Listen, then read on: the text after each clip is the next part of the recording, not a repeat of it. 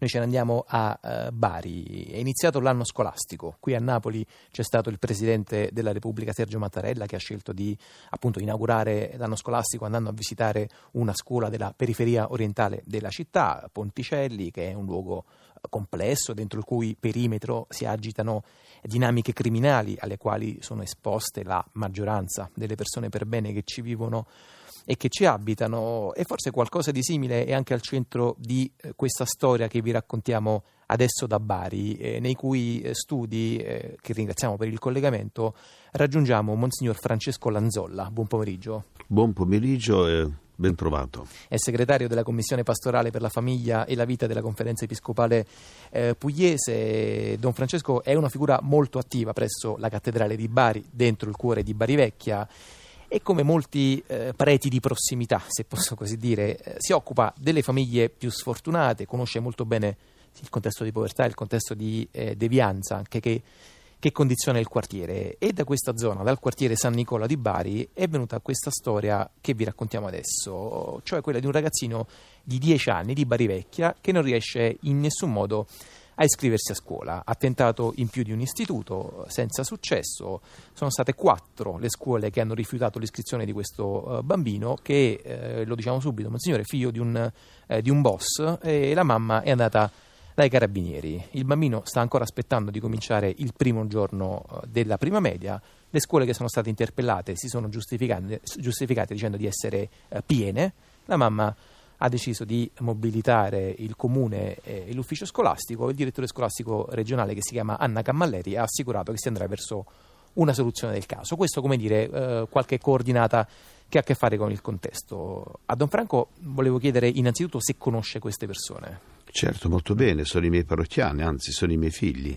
Don Franco, questa notizia la sorprende?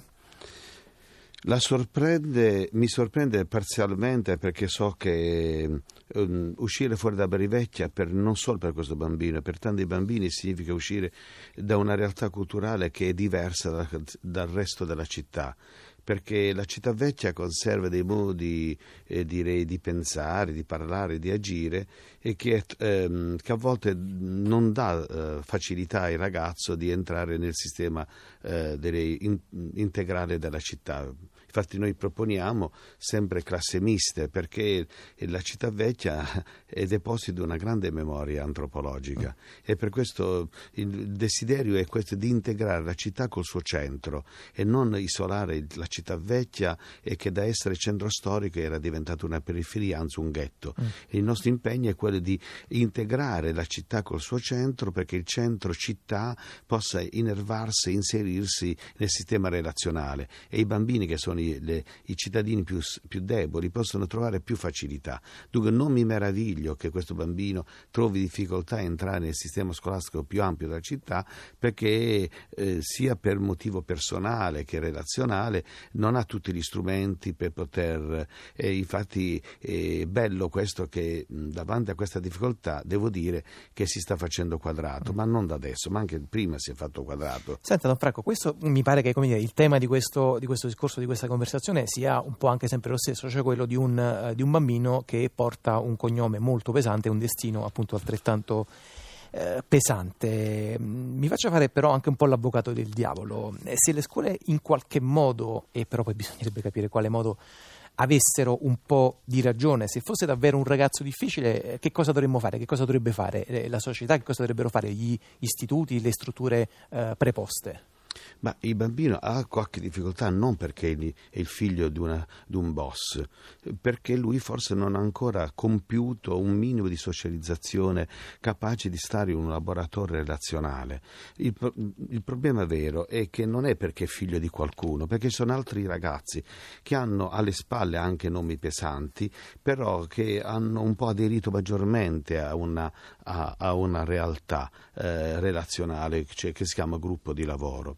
Io non direi che è il problema perché è figlio di, ma perché anche il ragazzo nel, ha bisogno di essere sostenuto nelle sue dinamiche relazionali, ha bisogno di, autori, di figure autorevoli, di normatività, ha bisogno di, di, persone che con affetto e direi affetto aut- autoritativo ma non autoritario, perché il bambino, che non è più un bambino, ha bisogno di figure ecco, maschili, adulte che lo aiutano a integrarsi. Come del resto probabilmente qualsiasi altro, altro ragazzo di, quella, di sì. quell'età. Senta Don Franco, volevo sottoporre anche un altro uh, spunto che, che, viene da Bari e ha a che fare con una uh, celebrazione molto chiacchierata, molto discussa di battesimi e comunioni, come posso dire, un po' sopra le righe, eh, sempre nel quartiere di cui ci stiamo occupando, sempre di, di Bari Vecchia, sempre del quartiere San Nicola. Insomma, c'era stata questa limousine, mi corregga se sbaglio, credo lunga 12 metri, che era stata utilizzata per accompagnare un bambino eh, il giorno della sua prima comunione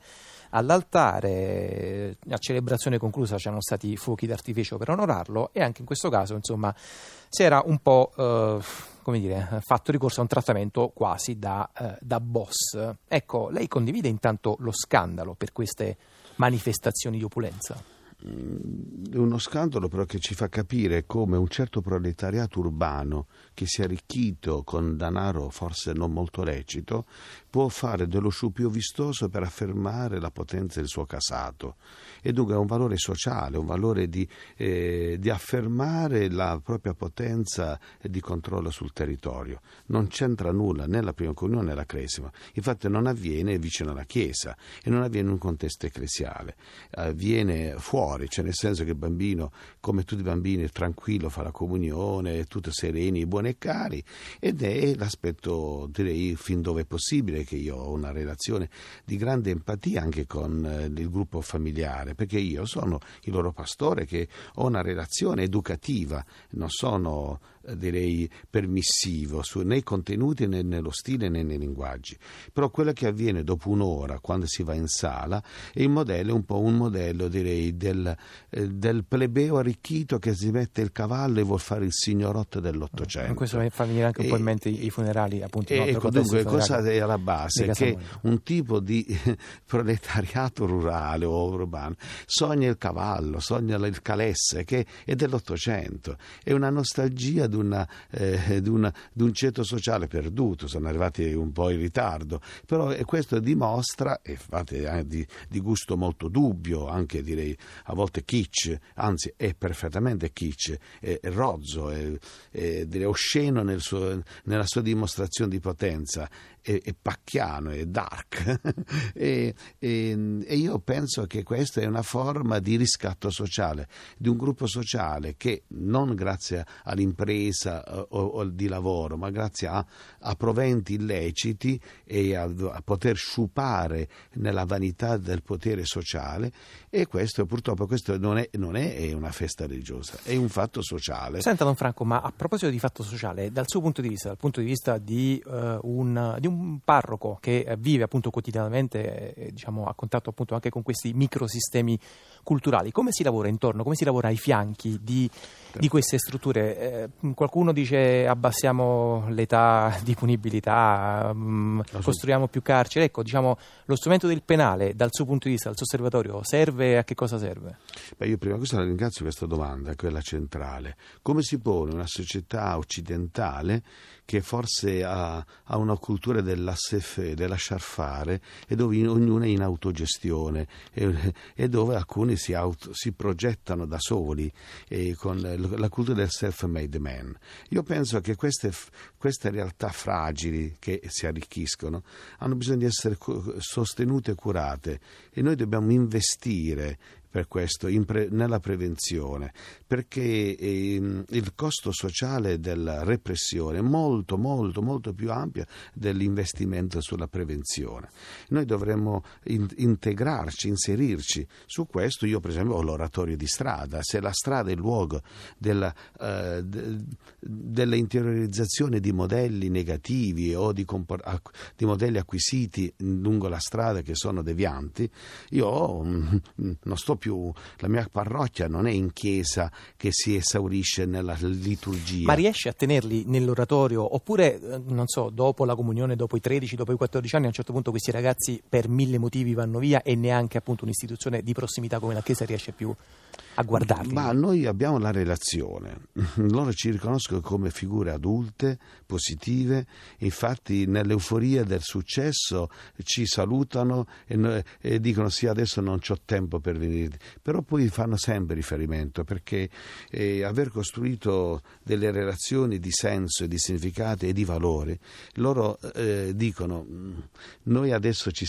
mh, diciamo, ci stiamo divertendo con eh, danari e, e, e una, direi, uno stile di vita che è sul, eh, sul piacere, vivere, vivere, per divertirsi, vivere per godere e non vivono col sacrificio dello studio, con l'impegno di vivere l'etica delle relazioni, con l'etica del sacrificio, dell'impegno e di vivere in una convivialità sociale. E, però la cosa positiva è che noi non siamo altro, perché noi siamo inseriti nel loro contesto, perché in ogni famiglia c'è chi devia, ma anche ci sono persone molto disponibili, molto attente anche a, a, a una ricostruzione di una coscienza di cittadinanza attiva e di una coscienza di impegno anche solidale. E dunque il nostro lavoro infatti non è ecclesiocentrico, ma è, è di una Chiesa che vive nel territorio, inserito nelle relazioni nelle famiglie.